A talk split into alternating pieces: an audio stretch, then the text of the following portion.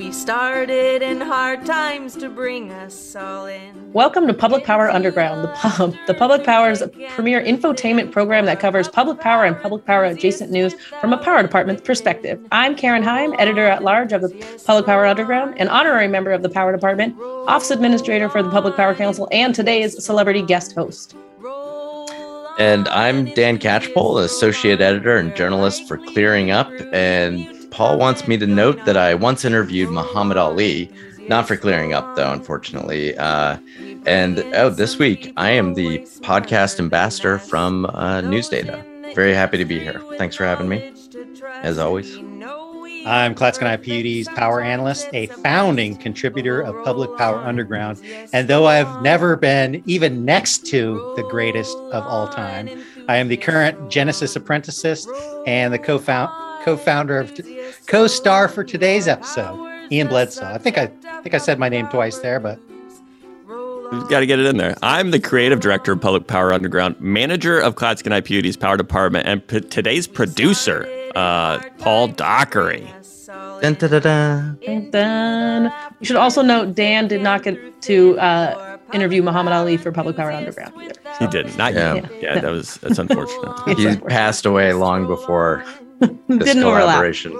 Yeah. But would have been a cool thing. All right. Well, this is the season four premiere. New year, new season, back to work. Uh, but before we get started, let's take a quick word from our sponsor. Take it away, Paul. The presenting sponsor of Public Power Underground is the Energy Authority. The Energy Authority is a nonprofit energy portfolio management company. What do we mean by nonprofit? Well, TE owned, TEA is owned by public power entities. That makes them more than just adjacent. They are as underground as it gets. They got that in there. They know who they're writing for in here. Uh, TEA's mission is to help clients maximize the value of their assets and meet their power supply goals. TEA does this by providing expertise in energy trading, advanced analytics, renewable solutions, and a whole lot more. Over 60 other public power utilities have partnered with TEA to tackle their energy future. So if you're looking for one of your uh, our own one of our own to partner with in navigating the uncertain future of our industry, visit teainc.org. That's teainc.org to learn more. Thanks, Paul. And thanks to our new sponsor, TEA, for coming on this journey with us. It's a Isn't it- new. they, they knew it was going to be a journey, didn't they? They knew it was going to be a journey. well, if they didn't, they do now. yeah, they do now. I'm, they, we, we got some fans at TEA, so they kind of knew, I think. yeah. Maybe not their comms folks. Maybe the word didn't spread that far. We're we're informed and very endearing. So if, if nothing else, which is, Yeah. you know, there you go. very that makes up for a lot. It does. It does. We have got a great episode for you today where we try to cover some news that's come up since we last recorded in 2021. As always, we'll cover market indicators on Aaron Reports with Ian reporting, and we'll try out a new format and a new name as we TLDR our way through eh, our way through news in a segment we're calling Short Circuits. This week, a name recommended by friend of the Underground and director of member solutions at Pioneer Utility Resources, Jonathan Farmer. Next week, we're going to try out Chris Allen's recommendation for as a title for the segment. So make sure you don't miss it by subscribing on Substack at publicpowerunderground.substack.com to make sure you don't miss it. Okay. Now, that, that, certainly it's a new season. We've got like three weeks off, and I will say my writing not quite up to point yet. I, I, ha, I it does take me a few episodes to get back into the you know how The people flow? actually talk. Yeah, uh, it's coming along. It'll it'll come it'll come through. Don't worry. All right. Well, we are starting this week, like most weeks, checking in on power market indicators in the Northwest with our first segment, Aaron Reports with Ian Reporting. This is Aaron Reports with Ian Reporting, where we try to get up to speed on Northwest market indicators for January 10th, 2022. I'm Ian Bledsoe, and I've got your market update for the week. October through September flows at the Dalles for water year 2022 are currently forecasted to be 104% of normal, and April through September is at 102% of normal. Outflow at the, at the Dalles peaked over the past week at 236 KCFS on January 4th. Day ending elevation at Grand Coulee Friday was 12,083.6, and, and peak outflow this past week was 161 KCFS on January 6th. Spot market power in the Northwest for delivery today is at 55.50 with gas at 4.66 per MMBTU, translating to a spark spread of 22.92 and a heat rate of 11,900 BTU per kilowatt hour. In term markets, January heavy load at Mid C is trading at 58.90 per megawatt hour. Mid C heavy load for February 2022 is at 52.25. February gas at Sumas is trading at $4.63, cents, translating to a heat rate of 11,300 BTU per kilowatt hour. Checking in on Ansergy's aggregated basin data to check on snow in the region, the snow water equivalent for BC hydro generation basin is 141 140% of normal. For mid C, it's 133%. And aggregating all the snow in the Columbia River Basin that'll flow through Bonneville Dam, they estimate there's 161% of hmm. normal snow blanket. Skiing season is on in the Slice Mountains. Both Whistler and Revelstoke currently have a snow base depth exceeding seven feet, which, with almost three inches of new snow in the last 48 hours. Spending a beat at Bonneville's Balancing Authority, peak load this past week was about 9,400 last Wednesday at 5:40 p.m. During loads peak, hydro generation was at 12.8, wind gen was near zero, conventional units were at 1.2, and nuclear was 1.2 all units gigawatt hours. And so for the October, November, December period is at negative one oceanic Nino index. The multivariate ENSO index for no- November, December is negative 1.21. And the SST consolidated Nino forecast indicates that La Nina conditions are likely through spring 2022. This week in NOAA climate forecast, the six to 10 day outlook has temp above normal for most of the region. Precipitation is expected to be below or near normal, the 30 and 90 day outlooks indicate temperatures probably below normal for the entire region and above average precipitation for the northern region, with the southern halves of Oregon and Idaho looking normal. Special thanks to Ansergy for letting us use their dashboards for Aaron reports. That's all we've got for this update.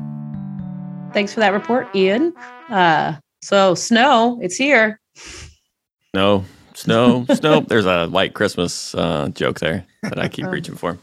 Um, yeah, it was a it was interesting markets that we missed during during the off period over the holidays. Chris Allen actually emailed me, a friend of the underground, wondering where our uh, emergency podcast was to talk about the cold weather snap. and you know, if that happened in January, maybe we'd try it. if you could miss it in... move it so it aligned a little better with our schedules. Yeah, like if it happened on like a Wednesday in January. He's in Hood River now, I believe, and didn't didn't yeah. they get like six or seven? No, he's in the Dalles. Oh, okay. In the Dalles. I, I heard there was a massive amount of snow uh, in the gorge. Yeah, was, I have yeah. pictures from my in-laws who live in the town of North Bonneville, and there was snow covering, you know, halfway up their door. Uh, from, and I don't know if that was just drifts or on the level. I didn't ask. But I, I eighty four got uh, shut down because of uh, multiple times right? for multiple reasons. Yeah, uh, the, yeah. The yeah. first time it was shut down for snow, well, snow and ice, and then the second time was for landslides. Yeah, yeah. Crazy. friends, friends in the gorge are dealing with some winter weather. Definitely. Which is a great segue, actually. Oh, as to uh, our weekly walkthrough of public power and public power adjacent news in the segment we like to call Public Power Desktop. Take it away, Dan. Thanks, Karen. Uh, so Steve, my news data colleague Steve Ernst and I uh, did a wrap up of the storm damage. Uh, the Northwest got hammered by snowstorms that shut down things for like several days and more, depending on where you were. Uh, and then there was windstorms that hit other areas, as you guys just mentioned. Uh, and thousands of folks were lost power. Uh, let's see, Central Lincoln uh, had 10,000 out. PacifiCorp uh, had 22,000 out up in uh, in Oregon, and these are still going on as folks are trying to get back in the wake of this. Uh, about 60,000 PG&E customers down in California are still out from storms down there, uh, including I think where fellow news data uh, reporter Jason Fordney lives. Uh, and then like Chelan PUD is still struggling to get all of their customers back up, um, among other folks in the Northwest. Uh, demand peaked on December 27th across the region at 78 gigawatts, according to the Northwest Power Pool.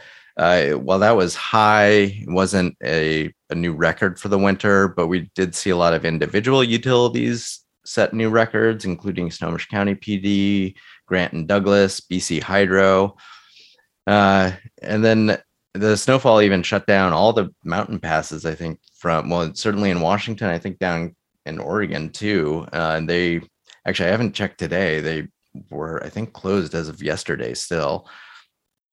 Uh, the good thing about this is the snowpack, as mentioned during Aaron reports, uh, the snowpack uh, is up above, back above average, and uh, across the Northwest, we've got yeah above average uh,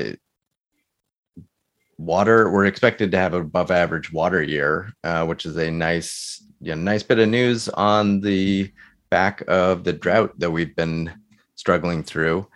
Uh, but that's not just, of course, because of a few winter storms. It's there's been sustained precipitation above average sustained pre- precipitation since October 4th or October 1st, uh, as another news data colleague, KC Mehaffey, reported in the latest issue of Clearing Up. I really uh, liked in your article the conversation you had with the Northwest Power Pool to talk about whether there were power supply issues uh, during what was a high peak event. The answer, it seems, from the power pool was no. We had sufficient power supply. Uh, did you talk to them, Dan, or was that Steve? Uh, Steve talked to them. Uh, yeah, I will say one thing I heard. I'm curious what you guys saw actually, uh, and I'd have to go back look through my email to see who this exchange was with. But one of the PUDs uh, or one of the utilities said um, they didn't have. There wasn't like a price spike, but they there were points where the spot market was like around a hundred dollars uh, and I'd have to go back and check what the timing was. But uh, yeah, what was your how? What did you guys see at Clatskanie? We were long and selling, so oh, high right. prices. well, so bad, was it a bad. windfall for you guys? No, uh, no, we don't use those types of words. What are yeah. you doing, Dan? Trying to catch us? It, no, it allowed us to provide a lot of uh, value to our customers. No, right. uh, uh, one of the interesting things that you know, the December twenty seventh, the, the big demand day was on December twenty eighth, um, mm-hmm. and you went into scheduling for that uh, on like a, a, Thursday, scheduling for a Monday, and you ended up mm, having yeah. that weekend pricing, uh, which when you're every time in the in a bilateral market like we're in where your day ahead schedulers are scheduling like three or four days in advance you you see some additional conservatism in what that pricing was, and, and we experienced that in the forward power in the day ahead scheduling as as well. Um, but ultimately, the markets were pretty uh, liquid. You know, there's yeah. resources people were trading. Um, yeah, which Park mentioned in his from the Northwest Power Pool mentioned in his conversation with Steve. Yeah, but uh, or actually, no, I'm sorry. That was he talked to California Energy Markets, probably Jason. I'm not sure. Um, so, listeners, Public Power Underground listeners, I'm curious uh, if you guys saw anything interesting going on with uh, your supply.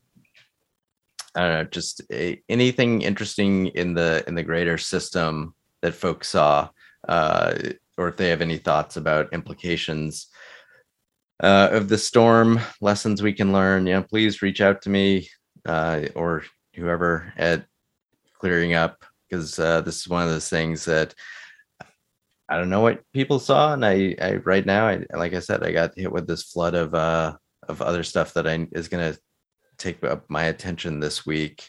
So I don't really have bandwidth to go around combing my sources for this. So please, if you saw anything interesting, uh, hit me up. You can find my contact info uh, on our website. Yes, you can, or find them at Catchpole. Uh, yeah, on Twitter. I can never remember. Actually, I should know my own um, Twitter handle. I think it's dcatchpole. Is it dcatchpole? Yeah, I think so. Yeah, I yeah. think somebody had taken so. Catchpole. I mean, I set it up, but it's okay. sounds, sounds yeah. right. I, you know, I, I, I do the best I can. You do I, great. dcatchpole. You do great. Dan. There you go. At dcatchpole on Twitter. Um, I think Paul right now is rethinking whether or not he wants to keep me on uh, public. No. All right, we're going to move on to our next one. And Paul, you are up.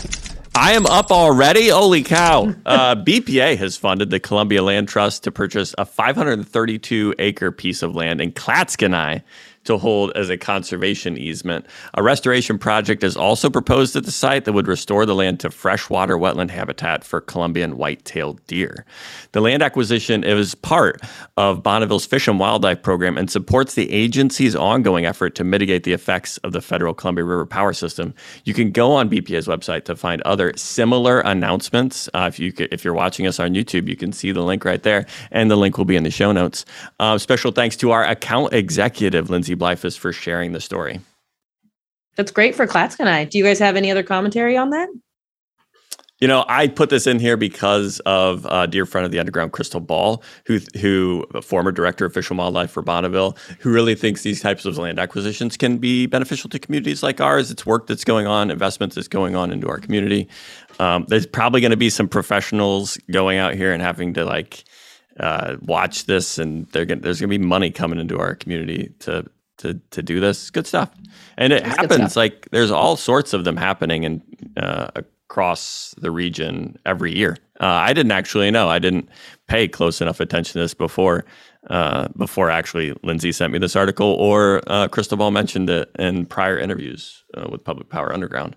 But now um, you know. Now I know, and now I know to look for these. Yeah, you can look at all. look at them all. And there's also uh, like fish restoration projects that uh, they do, the land management stuff, um, all sorts of different investments Bonneville does in the Fish and Wildlife Program, which is what our program costs are going to. And you know, to really bring this back around, Crystal Ball emphasized that the Fish and Wildlife Program costs are not a big inflationary risk in the post 2028 contract. Uh, she believes that that big risk in the post 2028 contract when it comes to fish risk is really in the hydro operations. Y'all remember that interview? That was a great interview. That's because Crystal's really great. I mean, she is great. that's, that's very knowledgeable. Do you remember that interview? Ian? To that. I don't even know if I saw that one. Oh, okay, you too. Ian only listens to the ones. I don't know that he actually goes back and listens after that because it may have been one he was actually hosting. It's oh, I was going to be like, he only listens to the one he hosts, but maybe that's also not true. Those are the ones I'm least likely to listen to. he was like, I lived through that. I, yeah. I did it once. once is enough. Yeah, I actually find these uh, like I, I didn't just do it for Crystal. I think it was it's it's good to know what's going on in your community. Oh, especially yeah, and I sorry, I just pass that along to KC, um, so she can follow up on it. She's always on top of that stuff in fish and wildlife, uh, fish and yeah. wildlife world. It's probably uh, only really news for Public Power Underground because it's Clatskanie PUD service territory, and this is a co-production of Clatskanie PUD and Clearing Up. Uh, but you know, take the opportunity when it comes. And yeah. I'm pretty sure Crystal Crystal's going to like this episode because uh, we talked about it. well, we appreciate uh. the comment about the 2028 uh, contracts, which is something that I've been spending a lot of time talking to folks about, to because I cover a lot of public uh, or power preference customers. Uh, so trying to get a, a feel for where they're at, what their concerns are. So again, if you have any thoughts, contact me at dcatchpole. There's another this is great uh, for Dan. You know, yeah. So uh, Crystal nominated Kieran Connolly to come on and talk about the operational risk, but oh, yeah. Kieran has been dodging it. Uh, he's it report like sources say. I don't know how to frame this, Dan, but he may be open to coming on after retirement. Maybe uh, may pressure him a little bit more, Kieran. This is a really funly, fun conversation we can have. But guess what? I'm, I'm a preview. Notice. Next episode, we're going to be interviewing Administrator John Hairston uh, from yeah. Public Power Underground, and he may get questions about fish operations risk in the post 2028 contract. Well, so I, will say, so my conversations so far that I've had, which have been on background so that folks can talk more candidly. Like I said, I'm really just trying to get a good landscape or good feel for the landscape to make sure my, as a reporter, that I'm as well educated and informed as I can be as I actually go into reporting this stuff like the BPA white paper that's scheduled now for, uh, March, I think. Yeah. Um, and uh, I have not heard so far from the folks I've talked to. Uh, fish and wildlife costs are not like, and they're always a concern cost, right? But they're it's not like one of the top things. They're they're like, oh, they need to bend the cost curve on this, to use an Elliot Mainzer term. Um, so I think I think they're feeling. What I'm hearing is a bit more confidence from folks, from customers, BPA customers about uh, Bonneville's management of those costs. I would wonder what our PPC uh, insider has to say about that commentary, um, but maybe we can't uh, say here in this forum. I didn't say uh, they're without Irene. worried. Uh, Yeah, so maybe I'll have to consult my general counsel about that. yeah, maybe on background, uh, PPC could provide something to Dan. to we could we could Yeah. chat with Dan. I think I can find him at at dcatchpole yes, you on can. Twitter. Yeah. Yeah, yeah, you There you tag go. him in a tweet. Irene, you could tag him in a tweet. Uh, is Irene on Twitter? You think? I don't believe she is, but that's not really get it started. There you go. We'll do that. Yep. All right, Paul, typewriter. We're moving on to our next one. Ian, you are up. Chevrolet has joined Rivian, Ford, GMC, and Tesla in plans to release an EV pickup truck. The 2024 Chevy Silverado EV will feature up to 400 miles of range, 664 horsepower, and up to 10,000 pounds of towing capacity, based on the RST model, which retails for $105,000. If you don't have a truckload of cash to drop on an EV truck, the base model WT work truck will retail for $40,000 with more modest performance and fewer bells and whistles, presumably. So does RST stand for really special truck? Then is that what it is? I didn't look into that, but I think that's uh, a really good guess. I, I think Why- that's probably what they went with at Chevy. What's up with this? Because like the the Rivian's the R one T. What, what's up with the R? What's I don't get the R for a truck. I'm missing something. Hmm. I T mean, like- definitely means truck. Yes. All right, we're a third of the way there, guys. Yeah, we're a third of the way there. I am wondering if the work truck is going to have roll up windows, the window cranks, um, because I believe that every work truck should have window cranks. Um, and no a- radios, lest your employees waste time on f- such flip frivolous things. Well, I Maybe- actually think yeah. it should only. It's it's definitely no CD. Yeah, I think it's Uh, just AM FM. Actually, It's just AM FM. Yeah. No Bluetooth, obviously. Mm-mm. No. No. No plugins or anything. Like you get, you know, you get your AM, which basically means you get what public radio, and there you go. That's right. Crank Aaron, windows. I, I know you're wondering, but that uh, the body is not actually based on the Chevrolet Avalanche, despite yes, being I was wondering very that. similar. it really, they kind of recycled it there. I mean, Act- so the it's actually not even manufactured in the same factory as the uh, internal combustion engine Yeah. Version of the Silverado.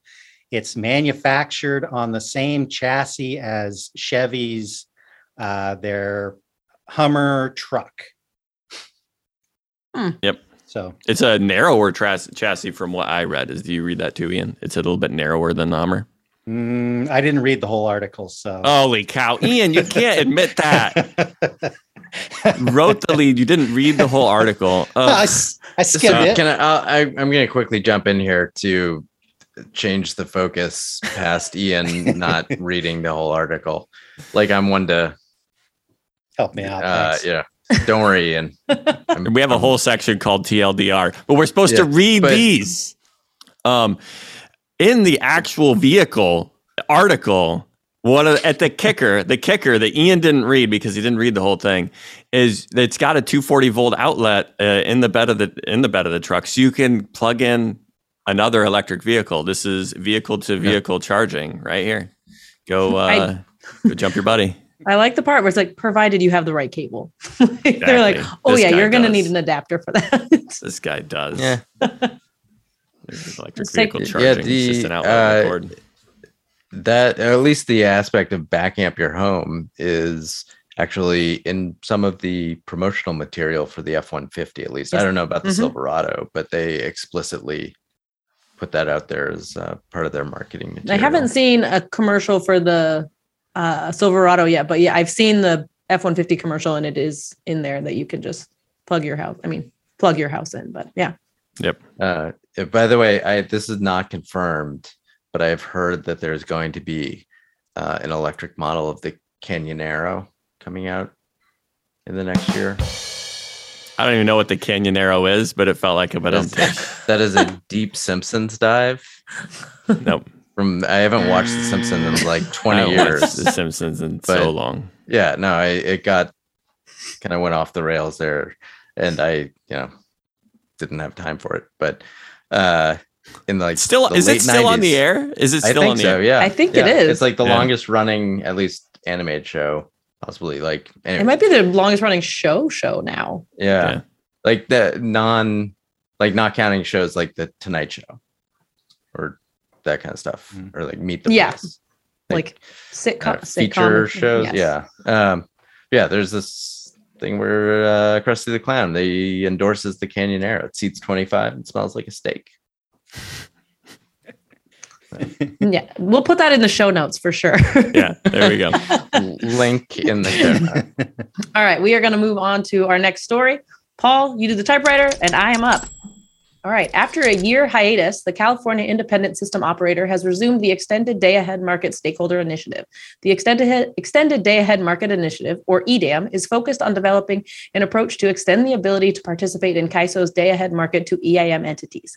The official relaunch was marked by a November forum that included panels of CAISO executives and EIM entity representatives discussing EDAM principles and concepts that would guide the development of the market. To facilitate and accelerate the development of an EDAM proposal, the CAISO has created three working groups to work through several foundational elements of the market design. The three groups will be working to develop market design proposals for supply commitment and, and resource efficiency, transmission commitment and congestion rent allocation, and finally, greenhouse gas accounting and costs. Each working group will meet for two hours twice a week for a total of six meetings and 12 hours of weekly EDAM meetings. Beyond the working groups, additional topics that are fundamental to EDAM, such as governance and price formation, will be addressed in parallel but separate stakeholder initiatives. The many work streams will lead to a pre- preliminary E EDAM straw proposal expect- expected in late spring 2022. Special thanks to PPC's own Director of Market Analytics, Mike Lynn, for summarizing this news story. It's a lot of meetings. It's a lot of meetings. Who who from the region do you know, Karen, that's going to engage in this for us? It'll be Mike. Uh, do you know other personalities from the region that are going to be actively involved? Any, I do not. And I mean, not endorsements? Mike from Clatskanie. Who's Mike?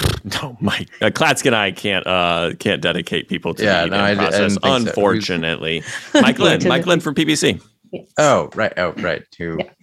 summarized? the story yes Yes. yeah i mean i know it'll be um, mike and lauren on our side and uh, i don't i don't know specifically anyone like off the top of my head i apologize No, I mean Yeah. that's. Uh, uh, I mean, the Jamie Tart of Public Power has more important things to do than, than follow EDAM. That's for sure. Um, it's a it's a it's a big it's a big lift, uh, and you highlight in here all of the various things that have to get tackled to make this actually work. So. Um, I hope Mike, uh, wish Mike all the success, and uh, look forward to him continuing to summarize Yes. these stories good for luck us. and Uh, April 15th is the proposed date for a straw proposal, and comments on that in May. Uh, so we got we got a lot to look forward to this spring. it's gonna be busy It's gonna be a very busy spring. Uh, it is Any other insights on this, Ian or Dan? I don't have any. An, an, well, Ian, I don't have an insight. I've got a question. So, Ian, if you've got an insight, Nope, I'm just uh, watching and waiting. yeah, it'll be interesting. Uh, so, I even though I made a prediction earlier as a journalist, I try not to make predictions. Uh, so I'm going to punt this one to you guys. I'm curious. Yeah, um, and I feel like if there's any time to make a prediction, it's in the you know uh, the New Year's first first uh, episode of the new season, new year. Uh, how long until the Northwest is part of an organized market?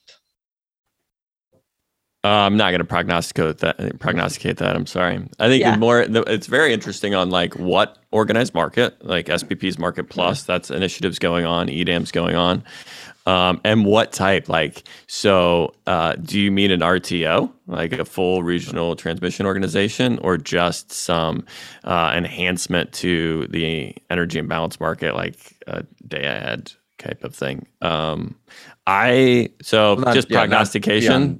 beyond- yeah beyond more than day ahead though a fully full organized market or yeah uh, of some sort Yeah, with uh, with like reliability dispatching integrated in. Uh, I I I think that was probably if I were gonna prognosticate, I would say post twenty twenty eight. Like you Mm. aren't getting there before a new contract with Bonneville. That's That a makes sense, yeah. prognostication that uh, has no grounding in reality, and maybe we should get somebody smarter on to talk about that exact topic. Um, and I i might know I- some I- people yeah, I'm pretty sure Karen knows some people. Um, we've had we've had Therese Hampton on before, and now she's you know and back in a consulting role. Maybe she'd actually come on and give us some some actual like hot takes. Now that she's moved on from PGP, some hot takes. Those we'd love those. We love some hot takes. Yeah. Okay, Dan, we're gonna move on to you. So Paul typewriter, and then go Dan.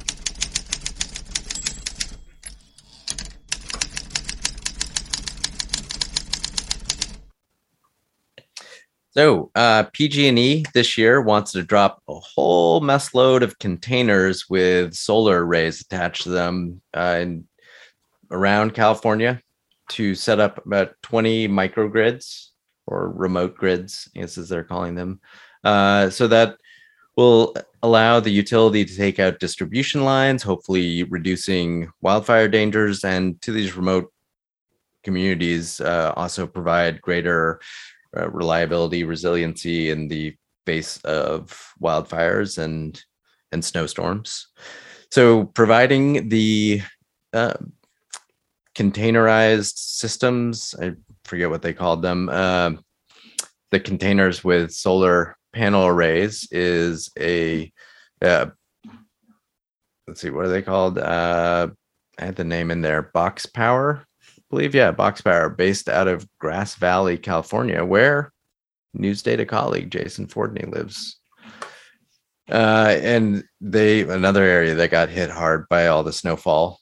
Uh, Uh, a place where Jason Fordney got stranded during the Yeah. most recent or uh, yeah, winter was snowstorm. That's stranded. there. Uh, an excellent article that is currently in California energy markets. Shout out to Jason uh, Yes. for braving the storm in the Sierra Nevadas. and apparently, it sounded like going off on a string of curses about his uh, snowplow that was not doing the job. It was not plowing from what. yeah, not plowing his quarter mile driveway. Yeah, and it sounds like he just let off a string of expletives in front With of his, his- daughter with his who uh, his, her retort was dad this is supposed to be fun it's all just fun, Dad. yeah Ah, it's all we just all have fun children. which Yeah. who do- do- snowfall yeah when the snow's out go play Yep. um that's the only thing to do. yeah I, I mean as he said it, he had to plow the driveway or nobody was going to get in until the spring but uh so pg&e they're going to be setting up these microgrids uh, some community choice aggregators are partnering up with them including sonoma clean power and sonoma and mendocino counties uh, which they hope to have sonoma clean power hopes to have its first um, remote grid microgrid up by the end of the year so pg&e set up their first one in the wake of the 2019 Briceburg fire, which took out a distribution line running through a high fire danger area to Briceburg, California, serving all of five customers. Which, um, uh, wildfire danger aside, I just would think costs. I don't know the cost of these container systems, but definitely have to think there's uh, some cost benefit, maybe potential upside with taking out the distribution line uh, installing the microgrid. You know, one thing. So I this article comes from uh, it was on RTO, right? Insider. RTO Um, Insider, something I did not know about until a conversation with Humaira last week. I'm embarrassed that I did not know about Yeah, RTO you work in this Insider. industry, right? Um, I do. I do. I work in this industry. You write about news stories sometimes? R- RTO Insider, it's like nobody was like kind enough to share with me, hey, there's this great news source. You should sign up for some newsletters. I, I think. Insider." Well, you're so well informed and so on top of things. I think probably everybody just assumed that you Yeah, knew about it. don't assume and I I, I don't. I, unlike many of my comments on this uh, show, I mean that very sincerely and not sarcastically. Okay, sure you do. Sure, sure you do. So one thing I, I uh, wanted to go follow up on that I did not understand uh, is it says in the story that the system is expected to be 89% is expected to provide 89% uh, renewable energy per year or up to 89%. So if they're taking out the distribution lines, where are they getting non-renewable energy from? Um, Come on, man. Read the, uh, th- This is they actually have a propane generator on site. So part Oh, of the okay, box right. is like it's the control configuration, right, I'm for all sorry, of I the, missed that the part. microgrid, and then you got solar panels, and then you have a propane Okay, generator. that makes sense because I Yep. mean, hey, as they always say, sometimes the sun ain't shining. like at night. Yeah.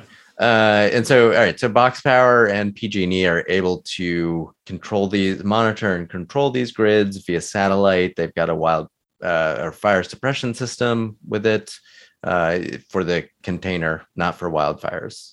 They've they did not install wildfire suppression systems throughout. Thank you for that clarification. Yeah, well, you know, I just why it, the devil's in the details, right? It is in the details. So, uh, yeah, interesting developments. I, I find microgrids always fascinating, um, you know, and something that we will be talking about more and more. Uh, is, I think especially some of the work, not PG and E. No, well, not to say that they aren't doing interesting work, but in addition to PG and E, the Northwest's very own PGE, uh, Portland General Electric, has been doing some interesting work with microgrids uh, to set up and look at um, I think providing more resiliency. So not just reliability across the system, but focusing on prioritizing resiliency among uh, parts of the grid.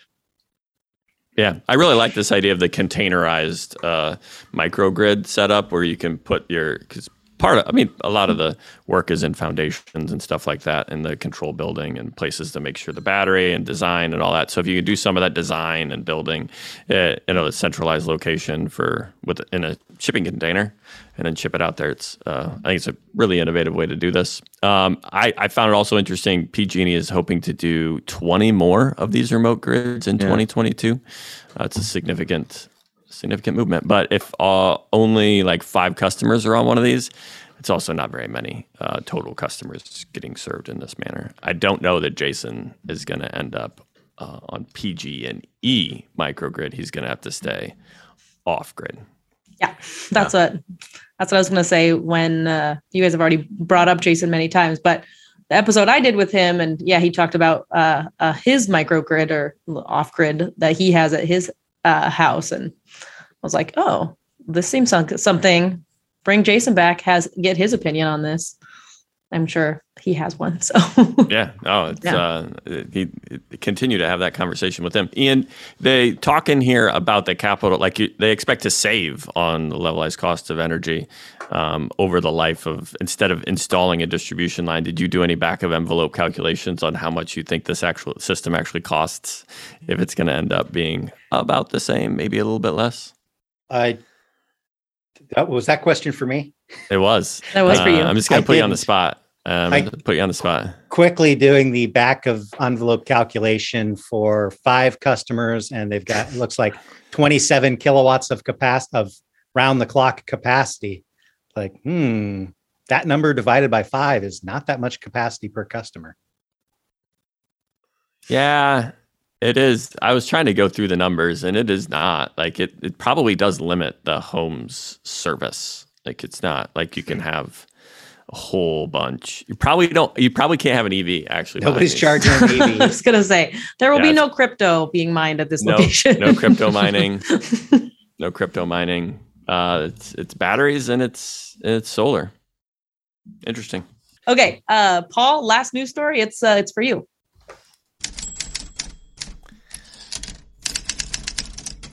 think about having to explain to your kid or a parent tell their child where Santa goes in the summer because the Arctic summer ice cap is gone. Dan tackled the topic after NOAA issued another gloomy update to its annual Arctic report card in the December 17th edition of Clearing Up. Links in the show notes. Uh, we actually talked about this a little bit on the holiday special uh, going Yeah. back. It was a great episode, and uh, COP26 part of the what came out of that is modeling that can actually attribute more of these winter the, the extreme events to uh, to climate change, um, and that being an incredibly uh, you know helpful way of analyzing and modeling how this will all change going forward. It's not great.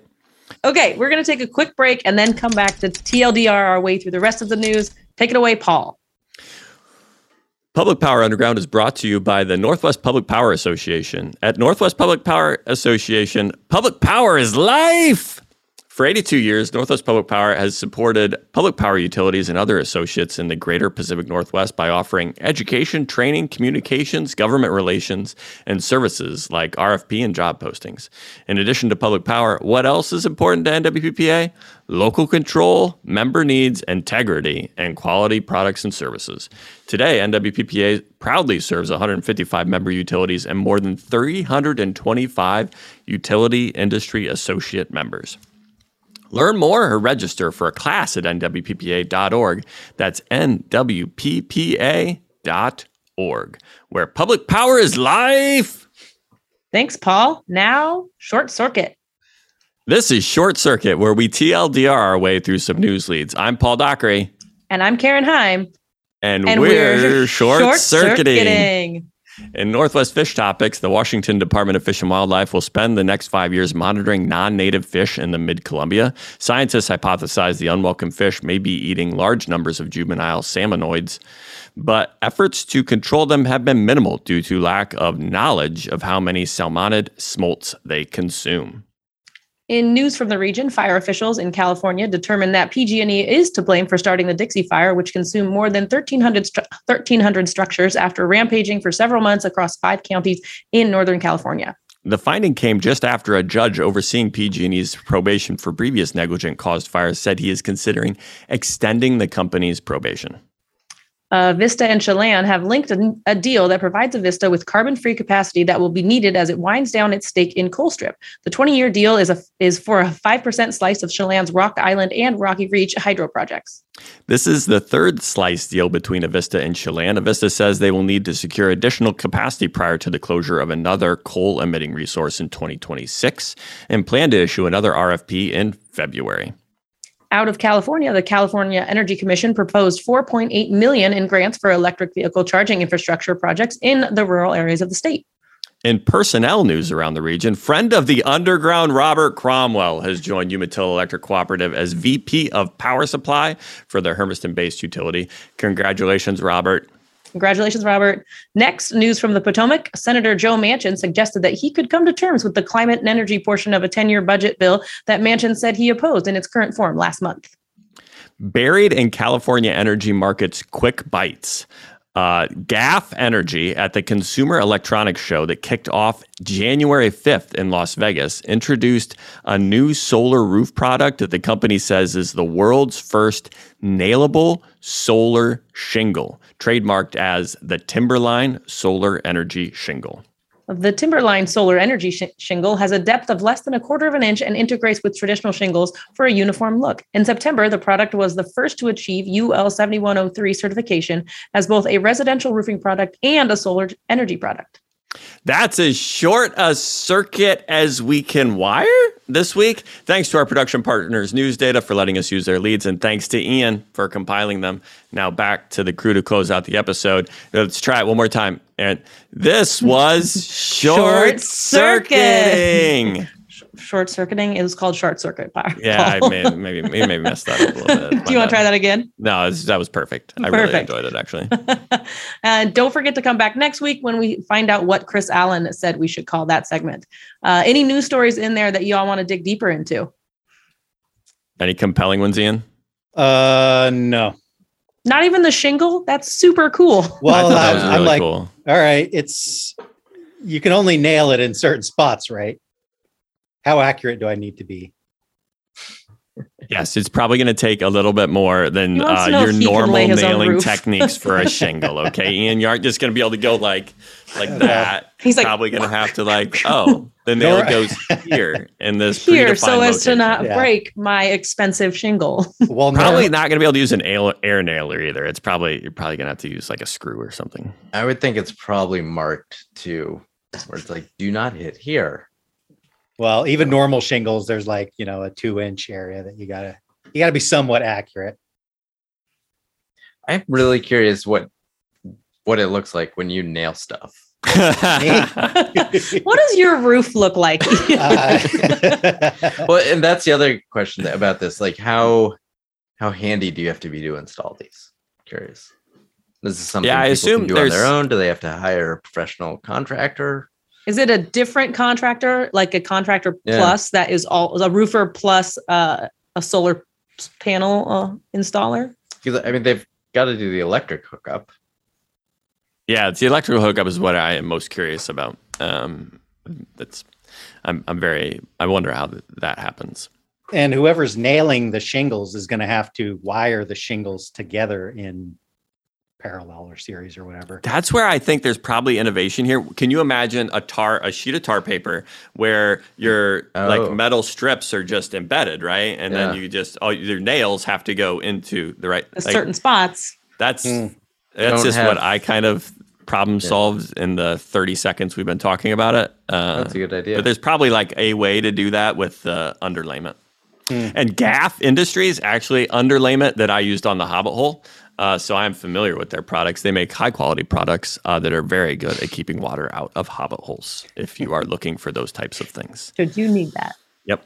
also, Also, Industries, please call us about sponsorship. exactly. yes, reach out to News Data. They're in charge of sponsorships. Um, also, Robert Cromwell uh, is very exciting. It's a they are a load following customer with a lot of tier two obligation, and he's going to be responsible for procuring power supply and a new, an entirely new power department.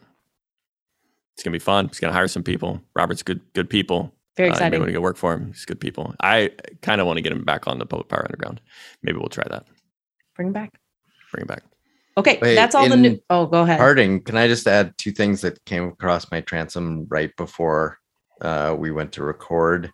That are This new is a great today? spot for it. Short to ground. Or Yeah, this what- is what'd very we go? short, Short, to ground. short I'm circuit. just, I'm Paul. just doing circuit. headlines from uh, Oregon Public Broadcasting. They've got a story: U.S. greenhouse gas emissions jumped in 2022.